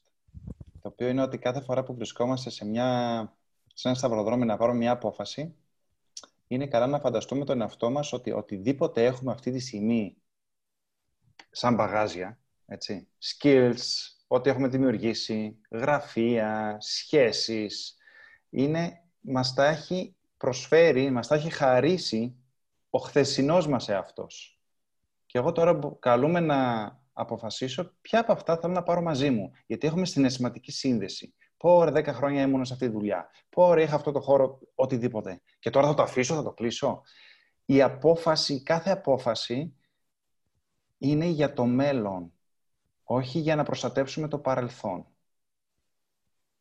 Αν η απόφαση, και αυτό πώς μπορώ να αγνοήσω τον απόφατο κόστος, ότι όποια απόφαση και να πάρω, δεν αλλάζει αυτό το συγκεκριμένο δεδομένο. Π.χ. αν εγώ 10 χρόνια έχω επενδύσει σε μια δουλειά, αν αποφασίσω να φύγω ή να μείνω, τα 10 χρόνια δεν γυρίζουν πίσω. Άρα από εδώ και πέρα αποφασίζω για τα επόμενα χρόνια, όχι για αυτό που έχω επενδύσει ως τώρα. Κάθε απόφαση αφορά το μέλλον και όχι το παρελθόν. Αλλά δεν πάνε και χαμένα τα χρόνια αυτά. Ορίστε. Ναι. Δεν ναι, πάνε δεν και χαμένα τα χρόνια αυτά. Γιατί μόνο εξαιτίας του ότι πέρασα σε αυτή τη διαδικασία αυτά τα χρόνια, μπορώ να είμαι ο αυριανός μου εαυτό. Και ο τρόπος με τον οποίο θα κάνω το επόμενο μου βήμα είναι απολύτως διαφορετικός. Αν το ξεκίναγα την αρχή της δεκαετίας και αντί για τη δεκαετία να πήγαινα προς τα εκεί, πήγαινα προς τα εδώ. Θα ήταν κάτι τελείως διαφορετικό. Οπότε δεν υπάρχει, δεν υπάρχει Εγώ... μεταμέλεια ή χαμένου χρόνου αν είμαστε παρόντες και κάνουμε αυτό που αγαπάμε για την καρδιά μας, απλά η καρδιά μας μας πληροφορεί ότι είναι καιρός να αλλάξουμε. Και αυτή είναι το να γνωρίζουμε τον καιρό, δηλαδή πότε φτάνει και να είμαστε διατεθειμένοι να αλλάξουμε ρότα, να αντιστρέψουμε αυτό που κάναμε, γιατί μαζεύαμε και τώρα είναι καιρός να σκορπίσουμε. Περιμέναμε και τώρα είναι καιρός να δράσουμε μαχόμασταν και τώρα είμαστε ειρηνοποιοί. Και πάει λέγοντας, όταν ξέρουμε ποια είναι η ώρα της μετάβασης, είναι πολύ ζήτημα εσωτερικής σύνδεσης. Mm. Αλλιώς θα παίρνουμε μονίμως μηνύματα από τον εξωτερικό κόσμο, ο οποίος λέει Α, τόσο καλά το κάνεις και τότε, τότε, θα το αφήσεις. Πώς και εμείς τι θα κάνουμε. Και τι λες τώρα. Τι λες. Ε, να, να πω κάτι, γιατί το νιώθω πάρα πολύ κοντινό αυτό το οποίο τελευταίο το οποίο λέτε. Ε, νομίζω ότι πάντα το νιώθουμε πρώτα εμείς, πότε έχει έρθει η ώρα του κάτι να... Δεν θα πω να τελειώσει, γιατί για μένα δεν είναι ακριβώς τέλος. Το, το λέγαμε και τις προάλλες και το συζητούσαμε και με τον Τόλι και το λέγαμε και στο live. Είναι εξέλιξη το επόμενο βήμα. Και είναι κάπως ευθύνη μας να, το, να κλείσουμε τον κύκλο και να πάμε για το επόμενο. Και αν το αγνοήσουμε, θα μας βγει σε κακό. Και αν κάποιος ε, βρίσκεται σε αυτή τη φάση και ανησυχεί, θέλω να σας πω σαν μία εκ των δύο που κάναμε αυτό το πράγμα, κάναμε μία πορεία, ε, δεν ξέρω αν είναι ακριβώς 10 χρόνια, αν δεν είναι 10, είναι 10 παρακάτι χρόνια, ε, μιας πολύ επιτυχημένης διοργάνωσης και πραγματικά τερμάτισε όταν ήταν ε, στα πολύ καλά της, να σας πω ότι οτιδήποτε έρχεται μετά είναι καλύτερο και για σένα και για τους υπόλοιπους, γιατί πρέπει Κάπως έτσι πρέπει να διαβάζεις τα σημάδια, γιατί έτσι παραμένεις σχετικός. Το να παραμένεις κολλημένο σε κάτι το οποίο μπορεί μέχρι χθες να ήταν η καλύτερη ιδέα, αλλά η ζωή προχωράει και εξελίσσεται και κάπως. ε, για μένα είναι πολύ, μεγάλη, πολύ σημαντικό να παραμένεις σχετικός με αυτό και να μην αφήνεις, ε, να μην παρασύρεσαι και να ξεχνάς το που βρίσκεσαι και τι θέλει σήμερα ο κόσμος. Αυτό, αν βγάζει νόημα αυτό που είπα, στο μυαλό μου έβγαζε. Όχι, είναι πάρα πολύ καλό αυτό. ε, να πω μόνο το εξής ότι εδώ στην Ελλάδα συγκεκριμένα, ξαναναφέρομαι πάλι, πάλι στους Έλληνες, ναι, ναι, ναι. Ε, ε, έχουν ένα κόλλημα οι περισσότεροι και λένε, αναφέρονται στη δουλειά τους σαν το παιδί τους. Δεν καταλαβαίνω γιατί. Ε, μα είναι το παιδί μου, μα εγώ το δημιούργησα. Δεν έχει καμία σχέση αυτό το οποίο έχεις φτιάξει με τον εαυτό σου. Ο Παύλο Πικάσο έλεγε ότι από τη στιγμή που το σχεδίασα, το κρέμασα στον τοίχο και δεν είναι δικό μου πια. Δεν είναι δικό μου, είναι του, του θεατή, αυτού που θα το δει. Το τι θα πει γι' αυτό δεν με νοιάζει. Η δουλειά μου είναι να πάω να φτιάξω κάτι καινούριο. Αυτό είναι πολύ σημαντικό. Εγώ πρέπει να δημιουργώ, είμαι δημιουργός. Δεν πρέπει να ταυτίζομαι με το δημιούργημά μου, γιατί θα με κλειδώσει μέσα. Και αυτό που λέει ο Κίμωνας, θα σε κρατήσει εκεί κλεισμένο, φυλακισμένο, δεν θα μπορείς να δώσεις οτιδήποτε άλλο πραγματικά έχεις μέσα σου. Αλλά για να το κάνω αυτό χρειάζεται να συνδεθώ από το εγώ μου. Οπότε αν εγώ, όπως ο μέσος Έλληνας, ε, χρησιμοποιεί την εργασία του για να κτίσει το εγώ του, ξαφνικά το να πετάξω ένα κομμάτι της εικόνας μου θεωρείται σπατάλη, θεωρείται χαζό, θεωρείται οτιδήποτε. Αν όμως εγώ έχω συνδεθεί με το βαθύτερό μου αυτό και συνειδητοποιώ ότι α, δεν είμαι η εικόνα μου, δεν είμαι το εγώ μου, αλλά είμαι μια πολύ βαθύτερη ύπαρξη η οποία εκφράζεται μέσα από διάφορους ρόλους του οποίους παίζω, τότε είμαι ελεύθερος να αλλάξω ρόλο και να χαρώ στο ότι δεν έχω κολλήσει σε όλη μου τη ζωή να παίζω το συγκεκριμένο ρόλο στο συγκεκριμένο θεατρικό έργο γιατί ας πούμε κάποτε έπαιξα, δεν ξέρω ποιο ρόλο έπαιξα, τον Απολέοντα και κατεβαίνω από το θέατρο είμαι φόρος ζωής Ναπολέων, πρέπει να καταλάβω ότι τους ρόλους τους βάζουμε και τους βάζουμε για να παίρνεις την εμπειρία μέσα από αυτούς. Όταν ελευθερωθώ από το ρόλο και την σχέση του ρόλου με την εικόνα μου, τότε μπορώ να κάνω υπερβάσεις γιατί αντιλαμβάνομαι ότι εγώ παραμένω ο ίδιος. Αυτό, αυτό, αυτό που λες, Κίμωνα, είναι αυτή η στάση η οποία έχεις αποταυτιστεί από οτιδήποτε έξω και νομίζω ότι τώρα είναι μια καλή περίοδο για να μπορέσουμε να κάνουμε μια ιστορική αναζήτηση για να αποταυτιστώ οποιαδήποτε αποτυχία και επιτυχία, γιατί δεν υπάρχει αποτυχία και επιτυχία. Γιατί δεν, μόνο που λέμε ας πούμε ότι δεν μπορείς να αποτύχεις, ε, το ίδιο είναι και επιτυχία. Επιτυχία δεν είναι δική σου. Αυτό που είπε και πολύ, συμφωνώ εγώ απόλυτα με το, με το Κωνσταντίνο που λέει ότι ε, ποιος είσαι εσύ για να πεις ότι εγώ το έφτιαξα αυτό. Δηλαδή όλα είναι στην δημιουργία, όλα είναι ε, διαδραστικά μαζί με το κοινό και στο τέλος κάποιος άλλος αποφασίζει και σήμερα είσαι, αύριο δεν είσαι. Οπότε αυτή η ταπεινότητα που λες και είναι κάτι το οποίο καλούμαστε τώρα να ανακαλύψουμε πάλι, ξεπερνώντας αυτούς τους φόβους της επιβίωσης. Συμφωνώ και με την Έλληνα που είπε ότι όλοι μαζί βρισκόμαστε σε αυτή τη διαδικασία, σε αυτό το καράβι. Οπότε είναι ωραίο ότι δεν έχουμε να χάσουμε κάτι. Ίσως, μάλλον. Ταυτόχρονα, ταυτόχρονα ενώ βρισκόμαστε όλοι σε αυτό το ίδιο καράβι, όπως λες ε, Τόλι, θα πρέπει όμως να έχουμε και υπόψη μας ότι η κατάσταση για την, την συναισθηματική για την οποία ευθυνόμαστε αυτή τη στιγμή, ο καθένας ε, προσωπικά, γιατί ε, μπορούμε, μπορούμε να ε, αρχίζουμε να παρατηρούμε τον εαυτό μας και να ε, είμαστε υπεύθυνοι, πιο υπεύθυνοι για το τι ε, σκέψεις, με, με, τι, με τι ε, ποιότητα σκέψεων ταυτιζόμαστε και μετέπειτα μπαίνουμε στο story που έχει φτιάξει το μυαλό. Ε; Γιατί ο φόβος, όπως είπε, μένει ότι έχει κόσμο αυτόν τον καιρό γύρω της, ο οποίος είναι μόνο, ε, ξέρεις, στον πανικό. Ε, αυτό είναι, είναι μια ψευδέστηση, γιατί δεν ξέρουμε τι θα γίνει. Είμαστε όλοι μέσα σε αυτή την κατάσταση, αλλά ταυτόχρονα δεν γνωρίζουμε τι θα γίνει. Άρα είμαστε και όλοι ε, συνυπεύθυνοι στο τι ε, μέλλον θα δημιουργήσουμε. Και γι' αυτό και είναι πολύ σημαντικό και φυσικά δεν το κάνεις γι' αυτό, γιατί δεν υπάρχει κουμπί να πατήσεις και να το κάνεις αυτόματα, αλλά είναι πολύ σημαντικό να, ε, να αποταυτιστούμε από σκέψεις οι οποίες δεν μας εξυπηρετούν, οι οποίες δεν, δεν πραγματικές, γιατί αυτό θα, θα συνδημιουργήσει όλο αυτό που πρόκειται να γίνει στο μέλλον. Γι' αυτό και, είναι- γι' αυτό και συνεχίζουμε εμείς να κάνουμε όλο αυτό που κάνουμε. Ναι. Και επειδή ξέρουμε πολύ καλά πόσο δύσκολο είναι αυτό, να μην ταυτιστείς με το νου σου και να μην νομίζεις ότι είσαι αυτό που σκέφτεσαι και το σώμα σου και οτιδήποτε, νομίζω ότι αυτό που μένει από εμά να κάνουμε είναι να οργανωθούμε συλλογικά και να κρατήσουμε αυτή την ε, θετικότητα και τη δημιουργικότητα και να συνεχίσουμε να δημιουργούμε οργανωμένα, ενωμένοι, ε, γιατί παρατηρώ από τη δική μου την πλευρά ότι τα τελευταία χρόνια, όσο εγώ ήμουν έξω στην αγορά, το ότι ο κάθε ένας ήρθε, δούλευε λίγο μόνος του. Και δεν είχαν φωνή. Και βλέπουμε ότι ή- ήταν οργανωμένος ο φόβος, αλλά δεν ήταν οργανωμένη η ένωση και η αγάπη. Και ως τώρα ο φόβος μας έφερε εδώ που είμαστε.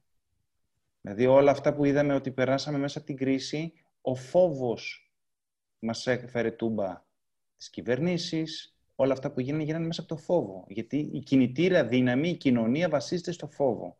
Και νομίζω η μεγάλη ανατροπή θα γίνει όταν αρχίζει και το φως να οργανώνεται και να αγκαλιάζει και όλους αυτούς που βρίσκονται τώρα στο φόβο, να δείξουμε κατανόηση, να μην προσπαθούμε να τους κρίνουμε, να τους παρασύρουμε με την καλή την έννοια το ότι να είμαστε αυτό που είπαμε στην αρχή ο καθένας, έτσι. Αυτόφωτος, γιατί και αυτό μεταδίδεται και στην αρχή έρχεται η ελπίδα, μετά έρχεται η θετικότητα, μετά έρχεται και η παρατήρηση και η επίγνωση ότι όντως, αλλά ξεκινάει με την ελπίδα, με το που θα ανάψει και ένα φως σε ένα σπίτι όπου αυτή τη στιγμή είναι μέσα στη μαυρίλα, έτσι, και μίζερη. Οπότε εμείς θα τους ανάψουμε αυτό το φως. Δεν θα τους κουνάμε το δάχτυλο και θα λέμε «Εσείς γιατί είστε μίζεροι και γιατί κάνετε». Όχι. Νομίζω ότι η, η δικιά μας ε, ε, συνεισφορά σε όλο αυτό είναι να μπορέσουμε να ανάψουμε όσο περισσότερα φώτα και μαζί να οργανωθούμε και να δη... συνδημιουργήσουμε αυτό που λες το, το αύριο. Ποιο θα είναι αυτό.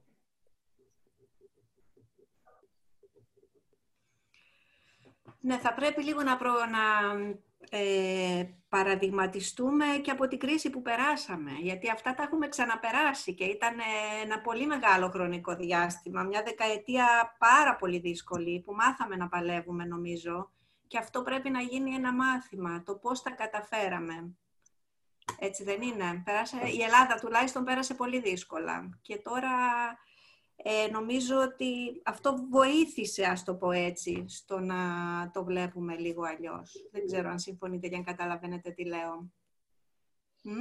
Συμφωνούμε. Ε, ναι, συμφωνούμε. Σίγουρα ήταν σαν μια, σαν μια προετοιμασία. σε αυτό που Προπόνηση, είπαμε. ναι.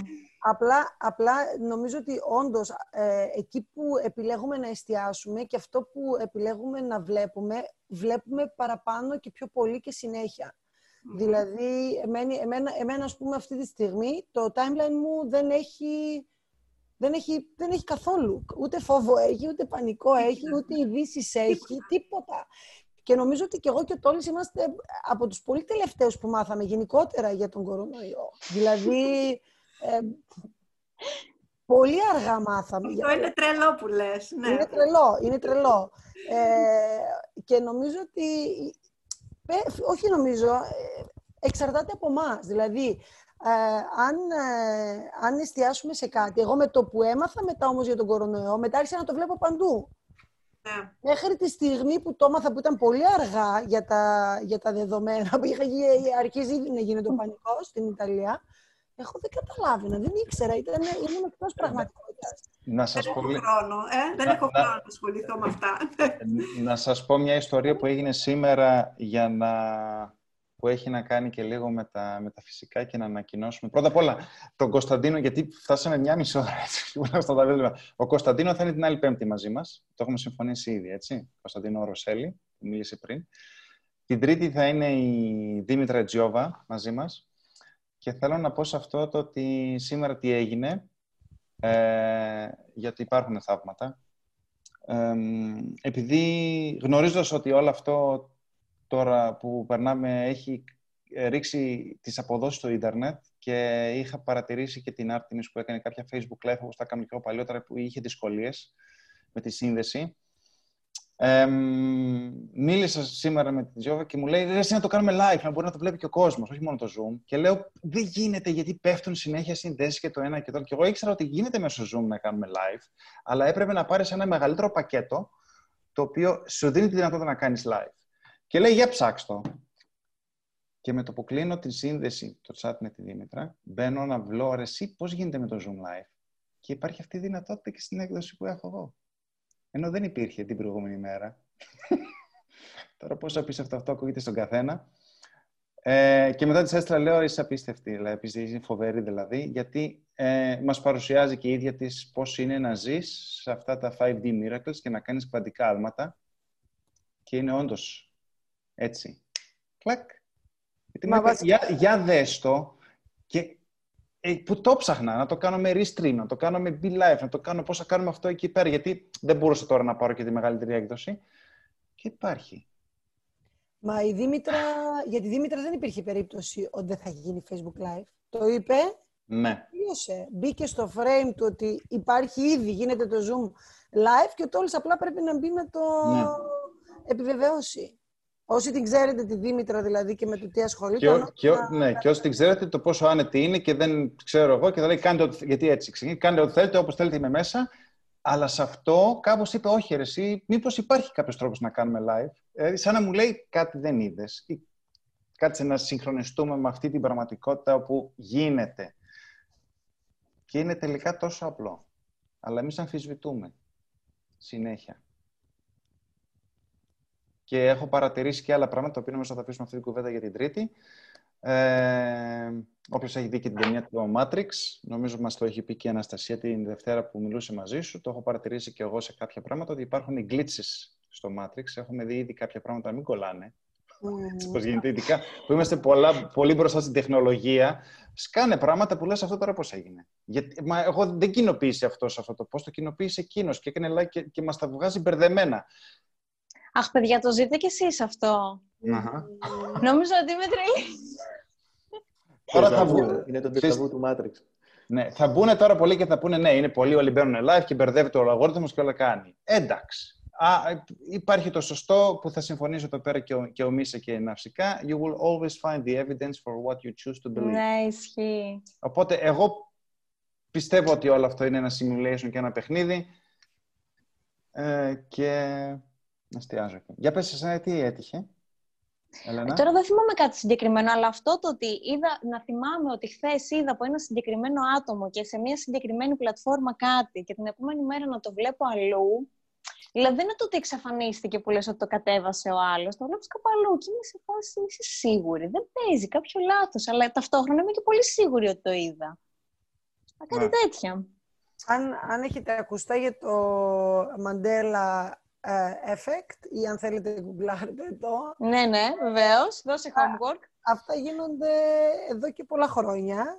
Ε, μια προετοιμασία σε αυτό που πάμε να ζήσουμε από εδώ και πέρα. Δεν θα μπούμε σε λεπτομέρειες, γιατί εδώ είπαμε θα μιλήσουμε για personal branding. Ε, αλλά το ότι, ε, ότι υπήρξαν γεγονότα τα οποία τα θυμούνται πολλοί άνθρωποι με ένα συγκεκριμένο τρόπο και πλέον ε, η ιστορία έχει αλλάξει. Α, ναι. Γίνεται, ναι. Γκουγκλάρετε το, υπάρχουν και τα βίντεο για το Mandela Effect. Mandela Effect, ναι. Ε, οπότε, ναι. Οπότε, Δέσποινα, έχουμε και ώρα να σε ακούσουμε. Για πες. Να κάνουμε ένα τελικό κύκλο για να κλείσουμε και να νεώσουμε για την επόμενη φορά. Δεν σε ακούμε, μισό. Δεν σε ακούμε. Okay. Τώρα. Λέω ότι είναι αρκετά ενδιαφέρουσες όλες τις τοποθετήσεις που ακούω απόψε και η αλήθεια είναι ότι με έχετε συνεπάρει ε, που μπορεί να φανταζόμουν, ας πούμε, ότι και εγώ η αρχή, ας πούμε, αυτής της ε, σημερινής συζήτησης μπορεί να ήταν, για παράδειγμα, το personal branding, αλλά με όλη αυτή την ροή των πληροφοριών και των διαφορετικών τοποθετήσεων που έχει ο καθένας, ε, δεν σας πούμε πού έχουμε φτάσει. Και η αλήθεια είναι ότι με συνεπάρει όλο αυτό, ε, που όπως λες και εσύ έχει περάσει η ώρα τόσο γρήγορα και ευχάριστα ε, και σίγουρα δημιουργικά. Δηλαδή, έχω ακούσει πράγματα σήμερα τα οποία σίγουρα θα με βοηθήσουν κάπου τις επόμενες μέρες ή κάποια πράγματα τα οποία, στα οποία δεν είχα εστιάσει ε, αυτό το διάστημα τώρα με τις δικές σας τοποθετήσεις τα βλέπω με άλλο μάτι. Ε, οπότε μπορώ να πω ότι ήταν πάρα πολύ ευχάριστη και σίγουρα κατατοπιστική αυτή η βραδιά στο να γνωρίσουμε λίγο περισσότερο τις τοποθετήσεις και όλα στο πώς αναφέρονται άλλοι σε personal branding και όχι μόνο. Ευχαριστούμε πολύ που ήσουν μαζί μας. Και εγώ ευχαριστώ. Θα σε παρακολουθούμε και όποιος θέλει μέσα στην ημέρα έτσι λίγο να φτιάχνει τη διάθεσή του, νομίζω αξίζει να την ακολουθήσει. Είσαι πιο active στο Instagram, νομίζω, ε; Ναι, αρκετά πιο πολύ εκεί. Ε, είδες, τώρα με έχεις βάλει σε ένα τρυπάκι να προσπαθώ να βρίσκω καθημερινά διαφορετικές τοποθεσίες στη Ρόδο για να πηγαίνω περπάτημα, γιατί μέσα από το περπάτημα δείχνω και το νησί. Ναι, είδες. Θα γίνεις πλέον και ambassador της Ρόδου. ναι. Ευχαριστούμε πολύ. Θα, το αφήσω, θα το αφήσω λέει, σε άλλο παραθυράκι, ποτέ δεν ξέρεις. Έτσι, ακριβώς. Ποτέ δεν ξέρεις. Για... Τώρα ακόμα λίγο. Ακόμα λίγο; Μην μας διώξεις. Όχι, δεν θα το κάνουμε μαραθώνιο, όπως κάνουμε τα Zoom στο Bio Academy. Όχι, εντάξει. Για πες Μαρία, μια καλή νύχτα. Ναι, θα συμφωνήσω με την ε, Δέσπο ότι όντως πέρασε πολύ γρήγορα η ώρα. Τώρα και εγώ είδα την ώρα και είπα wow. Οπότε όταν γίνονται έτσι ωραίες ε, κουβέντες πάντα περνάει πολύ γρήγορα. Ε, τι να πω, να ευχαριστήσω όλους που ήταν σήμερα εδώ μαζί μας. Εύχομαι έτσι, ε, νομίζω ότι ο κάθε ένας πάντα παίρνει και εμείς που ήρθαμε σήμερα να μοιραστούμε, εγώ νιώθω ότι πήρα πιο πολύ από ό,τι έδωσα, από όλα αυτά που άκουσα. Και αυτά. Δεν έχω κάτι άλλο να πω, νομίζω τα είπαμε όλα. Έλενα. Τι να πω, να πω ότι ε, εμείς είχαμε, εγώ δηλαδή είχα κανονίσει ένα ταξίδι, θα ερχόμουν σε όποια είχα στο μυαλό μου ότι θα βρισκόμασταν και κάπως νιώθω ότι σας είδα, εκπληρώθηκε λίγο αυτό. Νιώθω ότι τα είπαμε έτσι και, και ευχαριστώ πάρα πολύ όλους για την πολύ όμορφη παρέα. Ήταν ε, πολύ ωραίο, σαν να βγήκαμε όλοι μαζί για ποτό. Θα ήθελα έτσι να σας ακούσω περισσότερο και να μιλήσουμε περισσότερο μεταξύ μας και για μένα δεν κατάλαβα πώς πέρασε η ώρα. Ελπίζω αυτά τα οποία είπα να, να, να φάνηκαν χρήσιμα σε κάποιον, ελπίζω. Ε, για μένα σίγουρα αυτό που είπε και η Μαρία και η Δέσπο πήρα πάρα πολλά πράγματα. Όπως κάθε φορά, σε κάθε συζήτηση πάντα παίρνεις, ποτέ μόνο δεν δίνεις. Χάρηκα πάρα πολύ που, σας, που ήμουν σήμερα εδώ και αυτό. Καλή συνέχεια. Ραντεβού στο επόμενο. Έτσι, και εγώ ευχαριστώ πάρα πολύ που δεχτήκατε την πρόσκληση γιατί και αυτό που θέλω να πω, να τονίσω ξανά, το ότι ε, όλα αυτά, εγώ, και να κλείσω πάλι με το personal branding, γιατί ε, μην φοβηθείτε και μην αφήσετε κανένας να σας πει να μην κάνετε τίποτα και αν θέλετε να διδάξετε κάτι και να περάσετε κάτι σε κάποιον άλλον, κάντε το, γιατί εγώ έτσι έχω μάθει τα περισσότερα.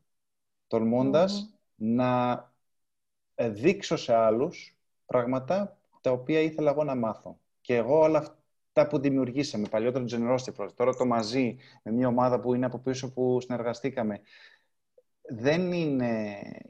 Και το personal branding δεν είναι τόσο αυτοπροβολή, αλλά είναι, είναι ένα statement, το ότι κοίτα, είμαι εδώ, ας κάνουμε κάτι μαζί.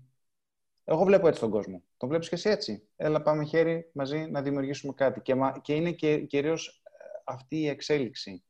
Το ότι εγώ πάντα από όλα αυτά τα περισσότερα παίρνω παρά... Και εγώ νομίζω εγώ παίρνω πιο πολλά από όλους. Γιατί είμαι από την αρχή μέσα. Οπότε, ναι, μπορείτε να με ζηλέψετε. Ωραία, ευχαριστώ πολύ. Ειδικά όλους που ήταν εδώ μέσα, που συνεισφέρανε, η Μένη, ο Κίμων, ο Κωνσταντίνο, η Χριστιανά, ε, ποιος μίλησε, ο Μίσα, στα σχόλια ή να σε πούμε Παρασκευή, να σε πούμε Βούλα, πώς θες να σε λέμε; Που λέω ότι συμπέρασμα, όταν ακούμε ή κάνουμε πράγματα που αγαπάμε, ο χρόνος περνάει νεράκι. Έτσι, πολύ ευχάριστα.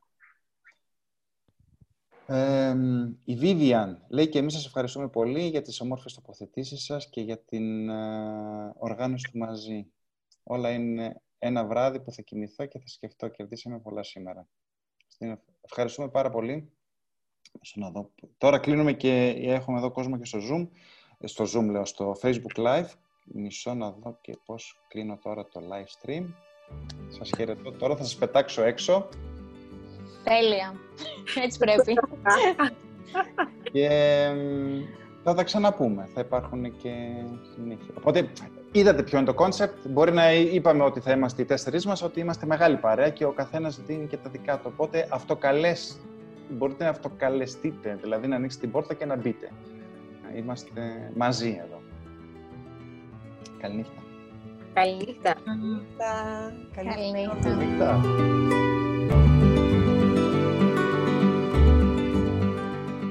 Μαζί.